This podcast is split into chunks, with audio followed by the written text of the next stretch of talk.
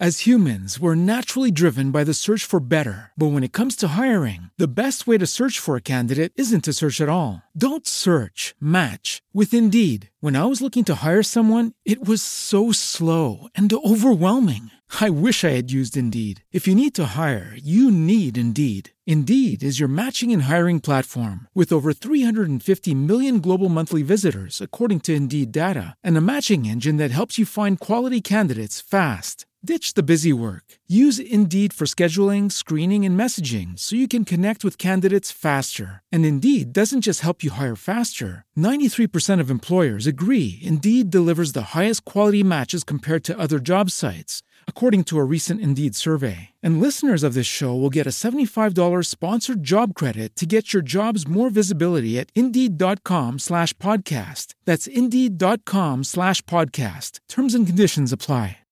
With the Lucky Land slots, you can get lucky just about anywhere.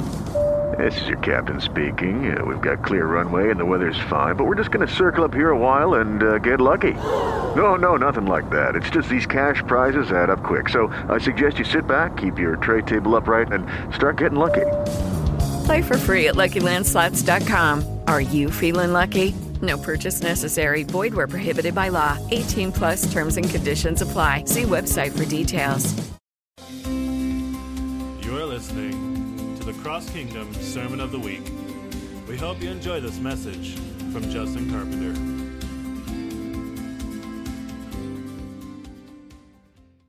So this week, the Lord talked to me on the subject early. And I'm like, Lord, you know, the, the week didn't start out too crazy. And then after I found out that he wanted me to talk on loving your enemy, then things got really crazy shortly after that. You know, he tends to know the future. And uh, so we're going to give it a whirl. Father, I just thank you for everything you're doing in the earth right now. Lord, I thank you for your love. I thank you for um, blessings. I thank you. I thank you, Lord, that you're not finished with us. I thank you that you're turning our nation back to you. And you're doing it through the most unlikely people, which completely offends the religious and political spirits. And I thank you for that. Lord, I pray that you would take us, ragamuffin servants, and that you would display your names through us, that your glory would manifest through us, so that you would be glorified, Lord Jesus. And I just ask that you bless this time, Lord. Bless your word in Jesus' name. Before I forget, Mr. Gary, could you stand up for us? It's his birthday. Everybody give him a big birthday.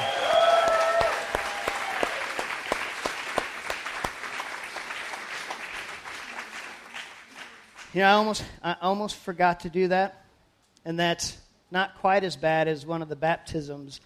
Uh, I'm not baptisms. I did a baby dedication months and months and months ago, and it was for Micah and Vanessa Odish, and I literally blanked out on their baby's name up here, and so I felt horrible. So I was trying to craft a prayer without having to say his name, and it, it was a very humbling moment.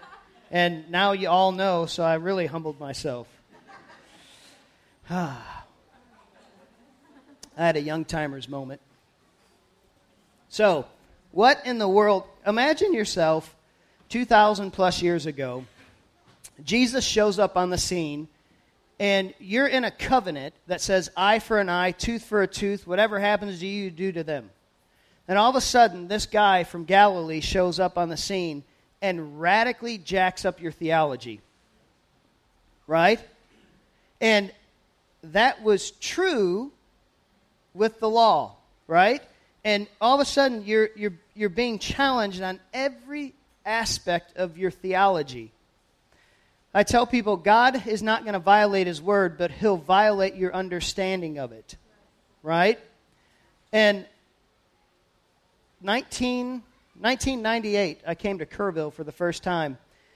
And I met a guy by the name of Stephen Mooney close friend of mine, and uh, his family lay tile. And for those of you in construction, I'm sure you've heard of the Moonies. And I was fresh out of Bible college at Arlington Baptist College, and the Lord had this amazing sense of humor, as I've told you before, to put me with a spirit filled, tongue praying, Reformed theology guy. So it was an interesting mix. And he kept challenging my theology. Now, at the time, my head was bigger than my house, and I thought he was absolutely wrong on all of this because I had been taught I could even argue, so I thought, a cessationist argument. I could argue from that standpoint, and I was totally convinced that I was right and everybody else was wrong. And I remember being back from Bible college one time, and this young man shows up to our church. He hadn't been there for a while. And he, like, the light of the Lord was all over this guy. And I'm like, what's wrong with him? He doesn't look, never mind. He didn't look as miserable as everybody else at, at that time. Uh, and I mean that in the nicest way possible. Like, he was literally glowing. And I remember arguing, trying to talk him out of his encounter with the Holy Spirit. Now, you tell me God's not gracious, and then that he doesn't have a sense of humor because look at me today. Now I'm like, you have a spear sticking out of your neck, and people are like, they want to say, Are you even in there? That's my newest t shirt that I'm going to print, by the way. I'm going to copyright it. But I bring that up because God, it says that we know in part and we prophesy in part, but when that which is come, then that which is in part will be done away with. God is always challenging our filters because I don't care who you are, how long you've been walking with the Lord, how long you've been spirit filled, you have filters. You have theology filters, you have cultural filters, you name it, governmental filters, political. And when we view truth through filters, things get clogged up. And one of the most amazing things, I think one of the greatest displays of God's love, is when we're actually able to bless our enemy, to love our enemy, to serve our enemy. And I think the church has really missed this as a whole, especially serving government. You know, Kerrville just had uh, an election Saturday. Did you know there's 23,434 people in the city limits of Kerrville? Do you know that? I, well, according to 2016 statistics, 4,066 people voted total in the election. Do the numbers. Listen, if you want to shift a region in a certain direction, you actually got to show up and vote. Now, I'm very careful not to get into, like, I don't do a lot of politics posts and stuff, and I'm intentional about that because as soon as I take a strong stance publicly in a certain position, I've just shut the door on my ability to minister to people on the other side. And I care about people way more than, than that. And so I we are in such a transition right now in this nation. Things are shifting significantly, and they're shifting for the good. And we are being challenged in many ways. We have to transition well because what happens is people are, are going to get stuck in an old wineskin. And when the new wine comes, Jesus said, What happens to the wineskin? Right? It bursts the bursting is ministries that refuse to step out of building mode and actually step into fathering mode. I think it was uh, Kris, I believe Kris Vallotton said this some years ago. He says we're heading into an apostolic error. Like for in the Western church, everybody viewed the pastor as the head, right? And so everybody's gathering around pastors, everybody's gathering around agreement of theology, right? Instead of apostleships and actually unity being built on Jesus himself. Listen, I don't care who you are, how many denominations you've been from, you're going to disagree with people. It's absolute. Uh, Paul and I have different perspectives on certain things, right? And it's okay. We've got to get into the place in the church where we are okay with other people being in their own process, right? Moving at a different speed. See, it's, it's easy to shepherd people or disciple them when they're doing exactly what you want them to do. but that's not freedom, and that's not fathering. You need to be in a place where those that you're discipling, you actually allow them to make mistakes. And in that process of them making mistakes, they see they don't get crushed. They actually see they're falling forward, and they see your unconditional love for them. And I know you're wondering what this has to do with loving your enemy, but somehow it will tie in. So they're shifting. 2,000 years ago, they're shifting from filters and a mindset. And all of a sudden, Jesus blasts them. Because let me tell you, if I said eye for an eye, tooth for a tooth, or I said love your enemy, if he steals your coat, give him your wallet. If, he, if you have to walk a mile with him, walk two miles with him. What sounds better, y'all? Come on. I know my old covenant sword comes out. I'm like, eye for an eye, baby. I want justice. I guess I'm the only one, I'm sorry. And, but what if your enemy was put into your life to promote you and not hurt you?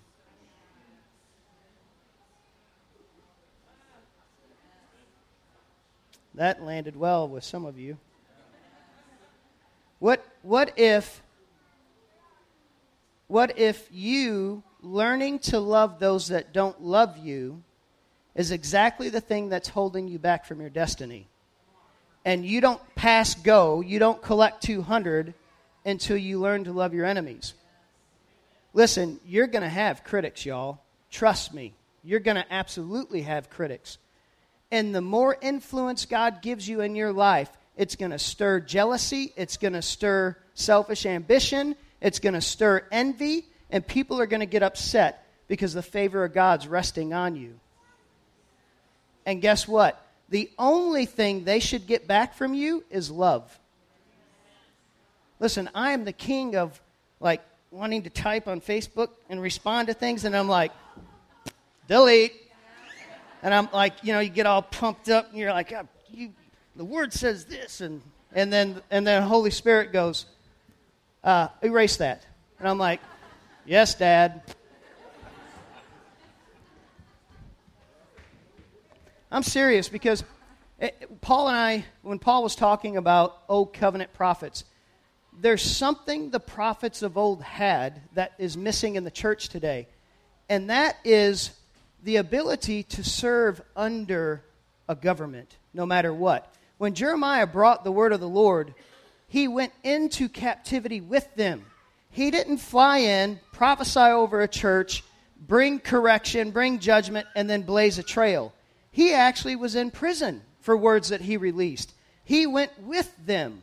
Daniel had understanding because of the scriptures in Daniel 9, because all of a sudden he sees 70 years have passed, the word of the Lord of Jeremiah, and he's like, wait a minute, freedom's coming. And then all of a sudden he positions himself in humility to find out what the next step is.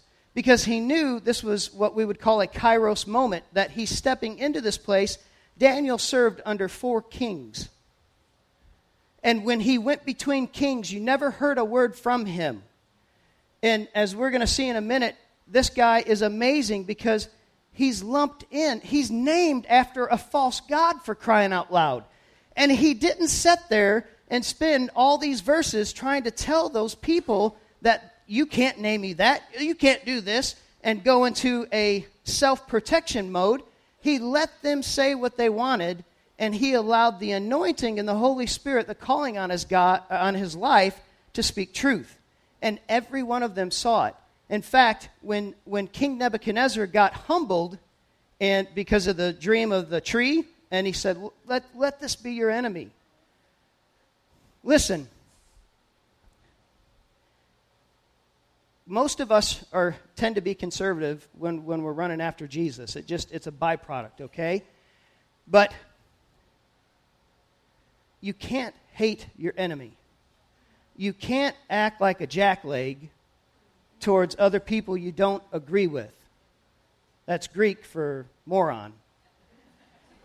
We we've got to get into a place where we're willing to serve last Tuesday, when we went to the city hall in Ingram, I said one thing to him. I said, We're just here to serve.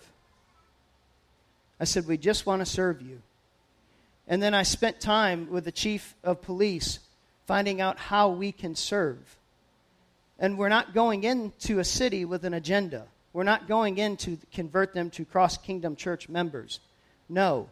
We want to serve the city. We want to see the kingdom of heaven invade Ingram. We want to see the addiction just absolutely crushed and pulled out of this region. We want to see poverty crushed. And the only way those things happen is when the people with the authority and in leadership actually see that you're for them and not against them. And I may, I may not agree with all these people. I may not agree with all their stances. That doesn't matter. I know that we've been given the blueprints for the kingdom of heaven for this, this specific area.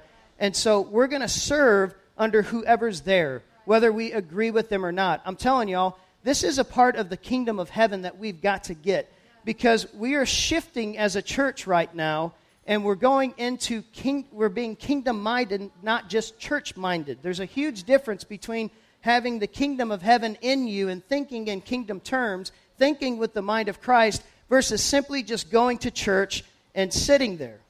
There's a huge difference. When you're kingdom minded, you recognize that you play a role just as important as anybody on this platform, and what God's given you for your destiny is no less important than anyone else. And if you don't view yourself from heaven's perspective, then you're going to minimize your part in the kingdom, and then you're going to totally miss that we need you because you're a part of the body and there's no less importance of any part. And it's when we come together as the body of Christ in unity in the Holy Spirit that things begin to shift. A city shifts, a, a nation shifts, a country shifts. All these things shift when there's true unity in Christ. You look at the Tower of Babel. He said, Let us go down because now they are one and nothing will be impossible that they set their mind to. So, if there's a collective strength in the soul of man, how much more when you have new creations in unity in the Spirit of God?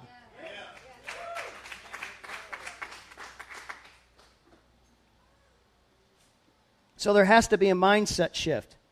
It says in Matthew 5 38 to 48, You've heard it was said, an eye for an eye, a tooth for a tooth, but I say to you, do not resist the one who is evil. Don't pick at them. Don't blow horns at them. Don't yell through bullhorns. Listen, Jesus did not come to condemn, but to save the world. We've got to get into a place where we're mercy driven because mercy triumphs over judgment. The reason why the, the world's not knocking down the doors of this place, uh, of, of the church as a whole, is because they, they fear they're going to be judged. They fear that if they, that they don't have the freedom and the safety to actually grow up or explore. They don't have, if you say the wrong thing, if you don't wear the right clothes. You know, we had not, not too many months ago, we had a couple of people in the church that were talking about somebody else in the church the way they were dressed. And they didn't know this person was behind them. And it absolutely broke my heart because every, and last week we had some Yahoo coming in here, wanted to prophesy a word over this house condemning the house. And they gave me the word, I read the word, and I told Paul, I said, Don't you dare let them buy that microphone. Because it was a word of condemnation, and it was not what God's doing. And I didn't even know this person. They just came in out of the backwoods of somewhere. And if, if your issues were nailed to the cross, if your stuff was dealt with, then it's really about finding out who you really are in Christ more than anything. If you focus on your weaknesses, where's Jesus in that? If you, meaning that in areas that you're moving forward, like if you have a hard time loving your enemy, you getting past that is not you focusing on, oh, they make me so angry, jerks. Oh, I just want an eye for an eye. Yep, yep, that's right, Lord, I receive that. No, that's not how that works. You go, Jesus. You get in your prayer closet and you go, God, I don't love this guy. I don't love this woman. Oh, yeah, transparency, right? Because he knows what's in your heart already. You can wear a religious mask and smile, but he knows your heart. So you might as well get real and say, Lord, I don't like this person. I, I definitely am having a hard time loving them. And I need you to come invade this place because I'm messed up in this. My theology's not right. My belief system isn't right because if it was right, I'd be seeing the compassion of the Lord for this person. I would be seeing who you created them to be. I'd see the true gold because you don't make junk.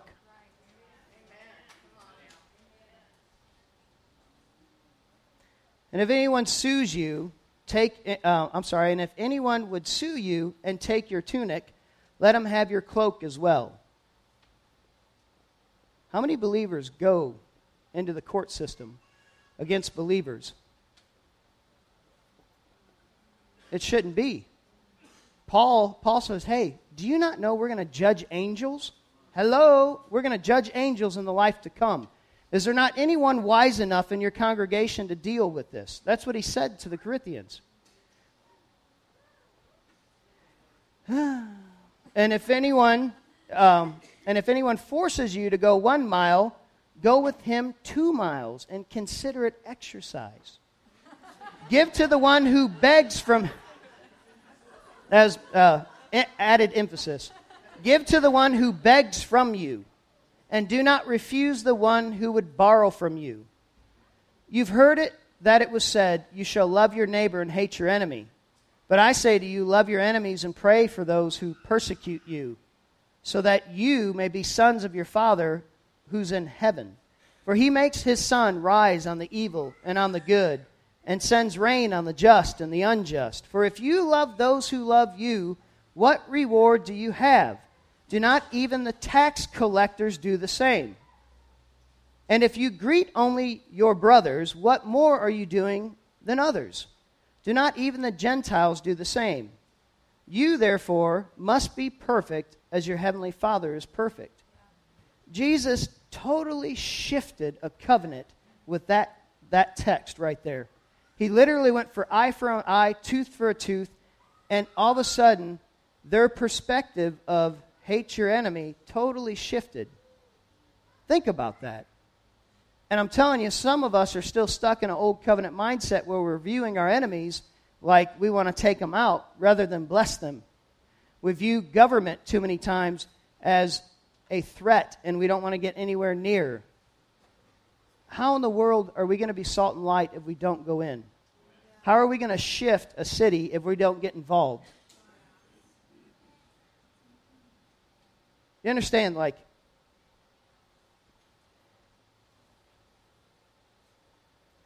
the, it says his kingdom is without end.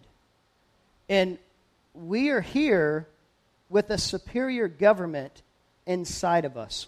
Do you understand this? You have a superior government inside of you.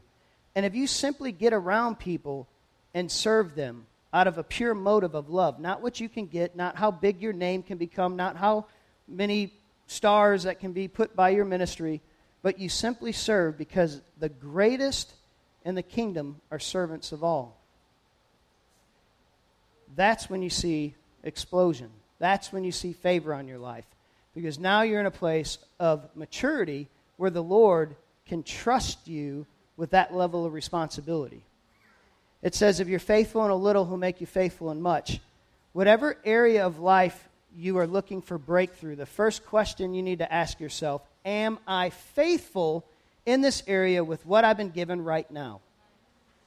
That goes back to do not despise small beginnings, right? It says, this is, this is one of my favorite parts serving your enemy. What does that look like? What if God's called you into a season where you're surrounded by people that are very difficult to deal with? and he's actually trying to teach you how to love. It says, As for these, for use, God gave them learning and skill in all literature and wisdom, and Daniel had understanding in all visions and dreams. It says, And the king spoke with them, and among all of them none was found like Daniel, Hananiah, Mishael, and Azariah. And by the way, Daniel Edelstein reads Hebrew fluently, and the word halal is wrong. Not that you're surprised that I butchered Hebrew, but it's halal. Right? Halal. That you'll sleep better knowing this. Therefore they stood before the king, and in every matter of wisdom and understanding about which the king inquired of them, he found them ten times better than all the magicians, and enchanters that were in all of his kingdom. Who are these dudes mixed up with? What, where were they lumped into? Magicians and enchanters. Hi, I'm the chief magician, Justin Carpenter. That would go over well. But that's where they were put. And they were found, they were found 10 times better. Listen, these guys didn't spend their entire lives justifying the appearance of what somebody might say. They served the king. Over, over and over, even in the Old Covenant, he, in Jeremiah, he says, Serve them, serve your enemy, and you'll prosper. He tells them that in the Old Covenant. Serve your enemy. Plant, go, and serve, and you'll prosper. So the decree went out, and the wise men were about to be killed, and they sought Daniel and his companions to kill them, and told them to seek mercy from the God of heaven concerning this mystery. Pardon me. So what happens is Nebuchadnezzar has a dream, and guess what?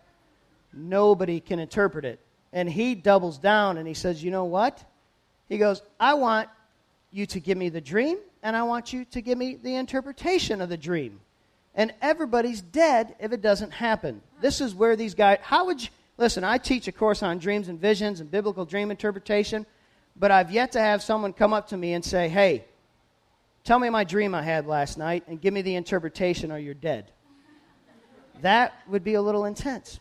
That's at least like a 301 course. And he says, and he told them to seek mercy from the God of heaven concerning this mystery, so that Daniel and his companions might not be destroyed with the rest of the wise men of Babylon. Then the mystery was revealed to Daniel in a vision of the night. Then Daniel blessed the God of heaven. Again, watch this. Hallelujah.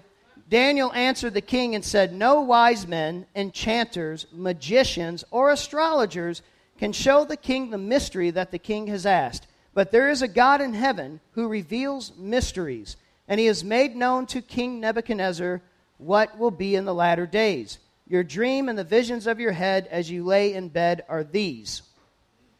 Your dream and the visions of your head as you lay in bed are these. The king answered and said to Daniel, Truly your God is God of gods and Lord of kings, and a revealer of mysteries, for you have been able to reveal this mystery. At last Daniel came in before, him, before me, he who was named Belshazzar, after the name of my God. So there he is. He's named after a false God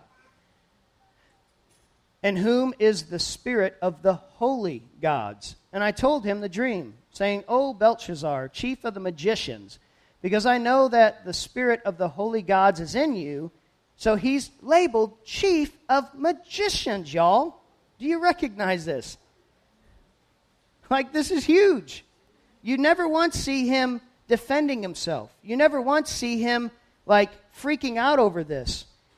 We, we, have, we have got to get the governmental anointing back on our lives. We're a royal priesthood, and, there, and there's kings. It says it's the glory of God to conceal a matter, but the glory of man to search that matter out. He's, he wants to make you more kingly. And it comes through mysteries. So the more, and it says all the mysteries, when the seventh trumpet blows in Revelation, all the mysteries of the kingdom will have been revealed. Do you understand that? So, right now, we're literally living in this dispensation with the pouring out of the Holy Spirit. And there's mysteries being revealed all the time. And those that are humble and hungry and willing to serve are going to get mysteries because these mysteries have everything to do with shifting nations. Not just shifting a church, not just shifting a tiny city, but that mystery literally was for all of history. That rhymed. In order for you to grab a hold of this impartation today, you've got to have an upgrade in your identity. You've got to have an upgrade in who you are in Christ and what you're called to do. It's way more than just waking up every day and drinking 16 cups of coffee in the morning and 27 at night. And he says, Because I know that the Spirit of the Holy Gods is in you and that no mystery is too difficult for you, tell me the visions of my dream that I saw and their interpretation. He was dismayed for a while, and his thoughts alarmed him. The king answered and said, Belteshazzar, let not the dream or the interpretation alarm you. And he answered and said, My lord, may the dream be for those who hate you, and its interpretation for your enemies. So here's Daniel serving his enemy. He's serving the king that they're in captivity to Babylon. They're literally in captivity. He serves this king, and he says, May the dream be for those who hate you, and its interpretation for your enemies. This is even Old Covenant. What is this mindset that he's thinking? He's got a hold of the heart of God. You're never going to serve what you hate. You understand that? You're never going to give a, you're never going to be given authority over what you hate. How's that?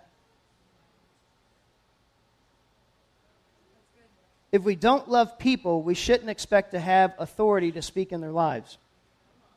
If we have hatred in our hearts, Jesus said that if you have hatred in your heart towards your brother, you're already guilty of murder. We, have got to get into a place where we give up our right to be right and we allow God to crush us and transform us into the image of Jesus. Because that's first and foremost what he's doing in everyone's life. Says, Therefore, O king, let my counsel be acceptable to you. Break off your sins by practicing righteousness, and your iniquities by showing mercy to the oppressed, that there may perhaps be a lengthening of your prosperity so not only is he serving the king, he actually wants the king to be prosperous. Let me bring this modern day. You're in a job, you don't like your boss, you don't like your manager, you don't like everybody around you in your work. It's getting heavy here, it's getting really intense. You don't like anybody. But God puts you there to serve. God puts you there so that they would prosper. God's testing you because if you serve somebody else's vision, then you've proven responsible and entrusted to have people come around the vision God gave you. Because you know what happens in this process? When you begin to serve somebody else's vision, it crushes your self ambition. It crushes envy. It crushes jealousy it crushes these things that will absolutely crush you down the road if you don't deal with it.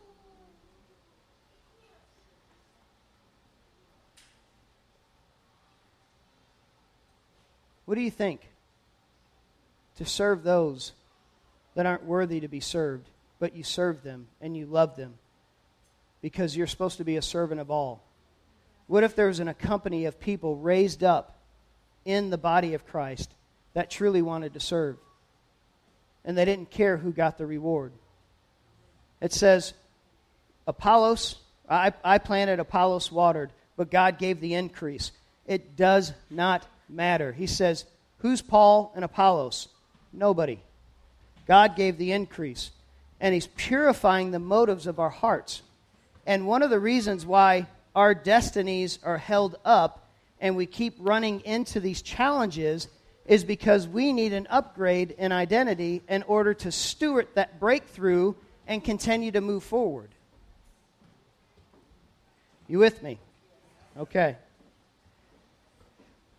It says, There's a man in your kingdom in whom is the spirit of the holy gods.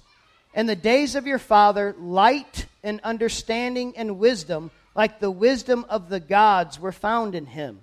And King Nebuchadnezzar, your father, your father the king, made him chief of the magicians, enchanters, Chaldeans, and astrologers, because an excellent spirit, knowledge, and understanding to interpret dreams, explain riddles, solve problems were found in this Daniel, whom the king named Belteshazzar. Uh, now let Daniel be called, and he will show you the interpretation. That's his reputation in Babylon. That's where he's labeled. And he goes with this servant's heart through four kings. Every one of these kings were not Israel kings, they were four enemies, technically. And he serves under every one of them with a servant's heart, with love, and he wants to see them prosper because he knows as a nation prospers, everybody else is going to prosper Because God calls it to rain on the just and the unjust.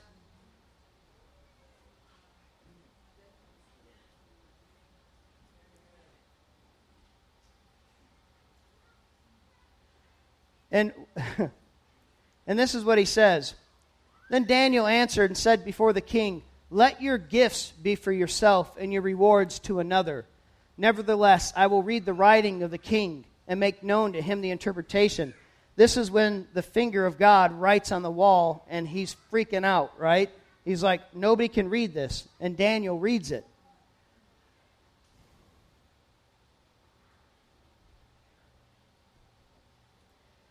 I've, I've met people at times where they would get a prophetic word and they would they were absolutely convinced that they were called to give this word to somebody of stature, big name, right? And that individual was never brought before them. Why? Because it wasn't a word of the Lord. It was selfish ambition masquerading as a word. Because too many times we're looking to people to promote us. Let me tell you, every time I've seen significant breakthrough in my life, or, or when I was waiting for this massive prophetic word that would just shift everything, everybody would see, oh, he's prophetic. Guess what? When I, when I was longing for that, nothing ever happened. Prophets would go by and, right here, dude. Did you see the light on me? And nothing would happen. And then, when it didn't matter if they saw it because I knew the Lord saw it and I knew in the right time I would be promoted, that's when things happened. And you're going to find yourself doing things you never wanted to do. And guess what? Because you didn't want to do them, God can entrust you with them because your name is not on it, His is. Does that make sense?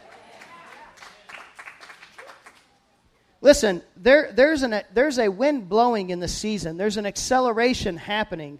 And if you position yourself in humility, you stay teachable, and you're willing to serve, you're going to catch a momentum. Dutch Sheets just released a word Thursday night, and he talked about what God was doing over this nation. And I, I want to encourage you go get, go get the word. I mean, they, they prayed for I don't know how long. And if you don't know who he is, it's worth finding out. God is up to so much right now. Like, He's doing so many things right now. You know that. This is the most amazing time in history to be alive. What if half of your problems aren't even a problem to the Lord? And if they're not a problem to Him, why are you so focused on them?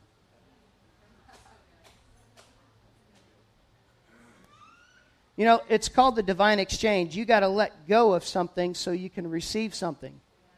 What if your breakthrough is simply giving him the problem and receiving the truth of righteousness?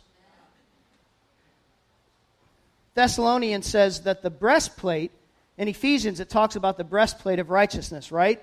Thessalonians calls it the breastplate of faith and love. So, what fortifies your breastplate, breastplate of righteousness that protects your heart. It's faith and love. And as your as you are abiding in Christ and you're strengthened in faith and love, that breastplate of righteousness thickens.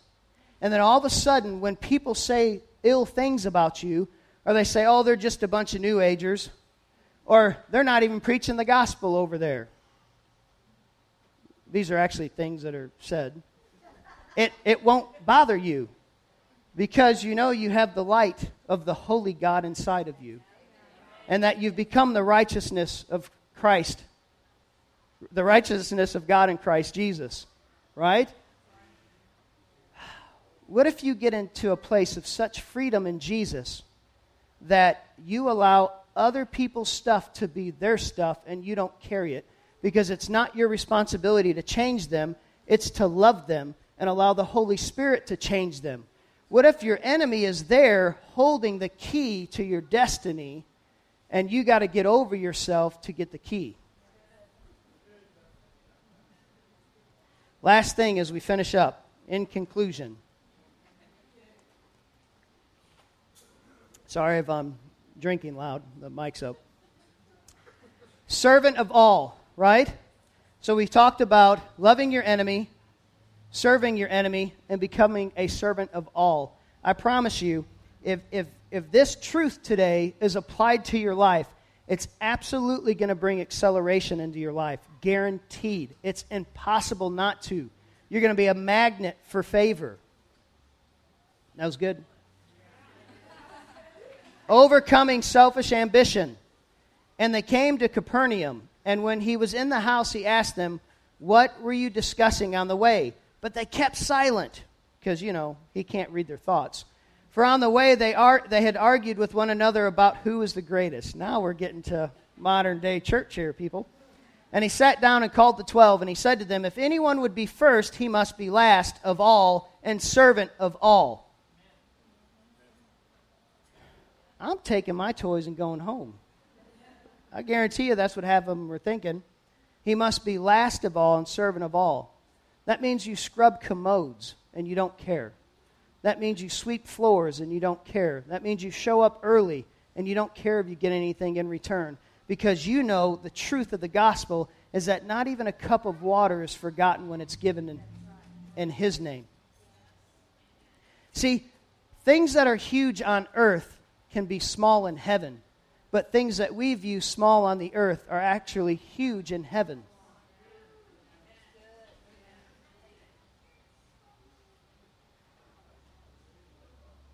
What are you discussing? He said. And he took a child and put him in the midst of them. And taking him in his arms, he said to them, Whoever receives one such child in my name receives me. And whoever receives me receives not me, but him who sent me. Isn't it funny? He says, unless you become like a little child, you'll not enter into the kingdom. So you want to be functioning in the kingdom, but inside, that little child is so wounded, you're scared to death to go after it. And then you wonder why you're not seeing the greater works. The greater works are going to go to childlike faith because they can be entrusted with that level of glory and not try to steal it because God said, I won't share my glory with anyone. A child, we had a 10 year old go out in our office a couple weeks ago for the kid. I mean, he was gone. Like there wasn't a courtesy fall or pushed over. Boom, he's out for 20 minutes.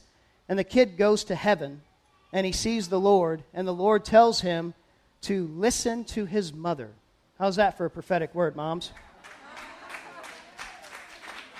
And he gets up and he writes a book and he goes on tour. No, that's not what he did. He was just like, okay. And, and, he, and the Lord moved on her heart. I wanted to bless them. She was amazing family, single mom. And I said, hey, they didn't have any electronics, and you know that's like a crime against nature today, especially if it's Android.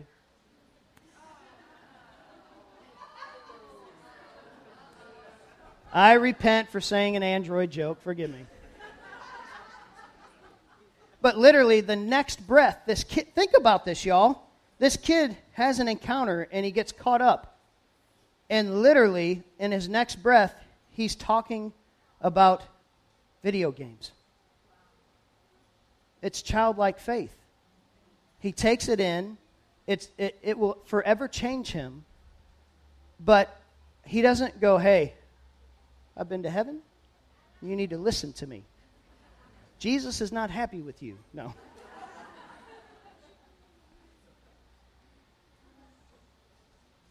Do nothing from selfish ambition or conceit, but in humility count others more significant than yourselves.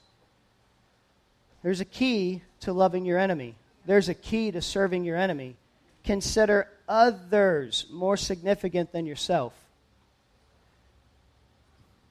Listen, for too long, we've had a narcissistic gospel. It's been about what I can get. It's about if, if I sow this amount, am I going to get this amount back out? Because if I don't have the promise, if I give a car away not to get a car, like I don't know if I'm going to give it then. That is such hogwash. Y'all understand that one, right? It's not Greek. God's after his bride, not a beat up bride, not a selfish bride. He's after his bride that's totally laid down, dead to sin and alive to Him. He's not coming back for a church that's just beat up, waiting for the rapture. That ain't happening. He's not waiting for that.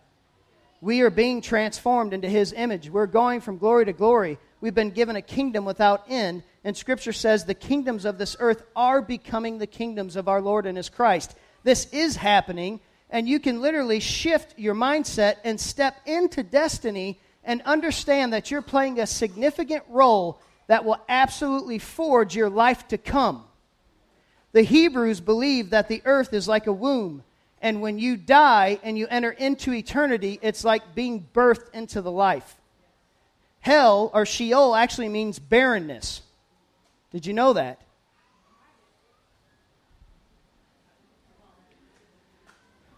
Last scripture. For where jealousy and selfish ambition exist, there will be disorder in every vile practice. James 3:16. Jealousy and selfish ambition exist. There will be disorder and every vile practice. Now just a quick recap. Jealousy is the fear of somebody taking what you have. And the spirit of jealousy is one major spirit that every leader in the body of Christ must overcome. Because when all of a sudden God starts moving in the, in the church next door, are you going to get jealous or are you going to celebrate it and pray into it and ask the Lord to do more? This is what makes the difference with leadership. When God starts moving, do you view the other body of Christ as the other body of Christ, or do you view them as your family? Envy is desiring, wanting what they have. And I'm telling you, during the tent revivals, it got so ridiculous, they were actually measuring their tents, y'all, to see whose tent was bigger. We are literally on the cusp of the greatest harvest ever, and there's no room for this stuff. We got to lock arms as the body of Christ, all of us, and go forward and not minimize somebody else's role or get jealous of them because it's a poverty mindset. If somebody gets promoted and I'm threatened by it, then I fear that there's not enough to go around. Earlier during worship, I felt like there was somebody giving some bad news. Uh, like I saw a doctor coming to you and giving you bad news. If, if that word is accurate, can you raise your hand?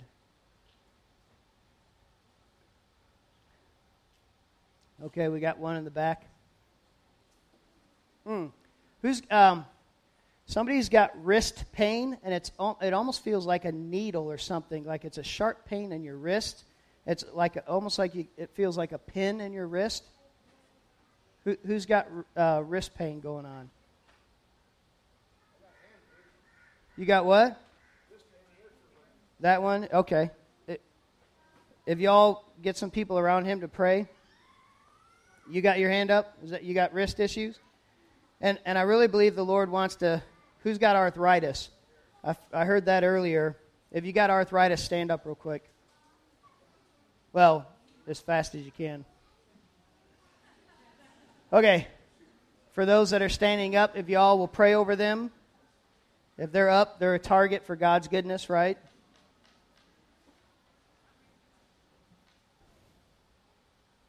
And if you're here today and this is all like, do I really believe all this stuff? This guy's crazy. He's got great looking hair, but he's a little weird. If that's you, jokes are sometimes off, I'm sorry. But if, if you don't know the Lord, if you really don't know for sure that you know the Lord the way we've been talking, I want to encourage you to come forward and get with the prayer team, and they can very quickly introduce you to Him. Thank you for listening. For more messages and other resources, please subscribe to this podcast or go to our website at www.crosskingdom.org.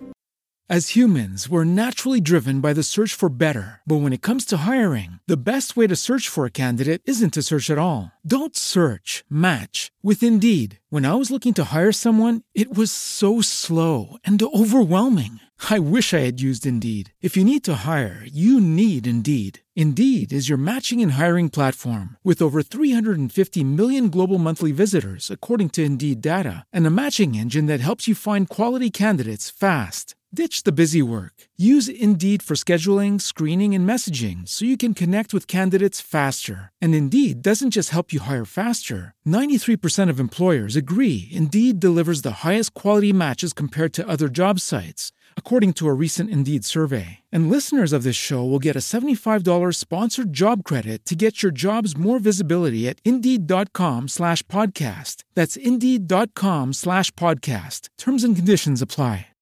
Lucky Land Casino asking people what's the weirdest place you've gotten lucky? Lucky? In line at the deli, I guess? Aha, in my dentist's office. More than once, actually. Do I have to say? Yes, you do. In the car before my kids' PTA meeting. Really? Yes. Excuse me, what's the weirdest place you've gotten lucky? I never win and tell. Well, there you have it. You can get lucky anywhere playing at LuckyLandSlots.com. Play for free right now. Are you feeling lucky? No purchase necessary. Void where prohibited by law. 18 plus. Terms and conditions apply. See website for details.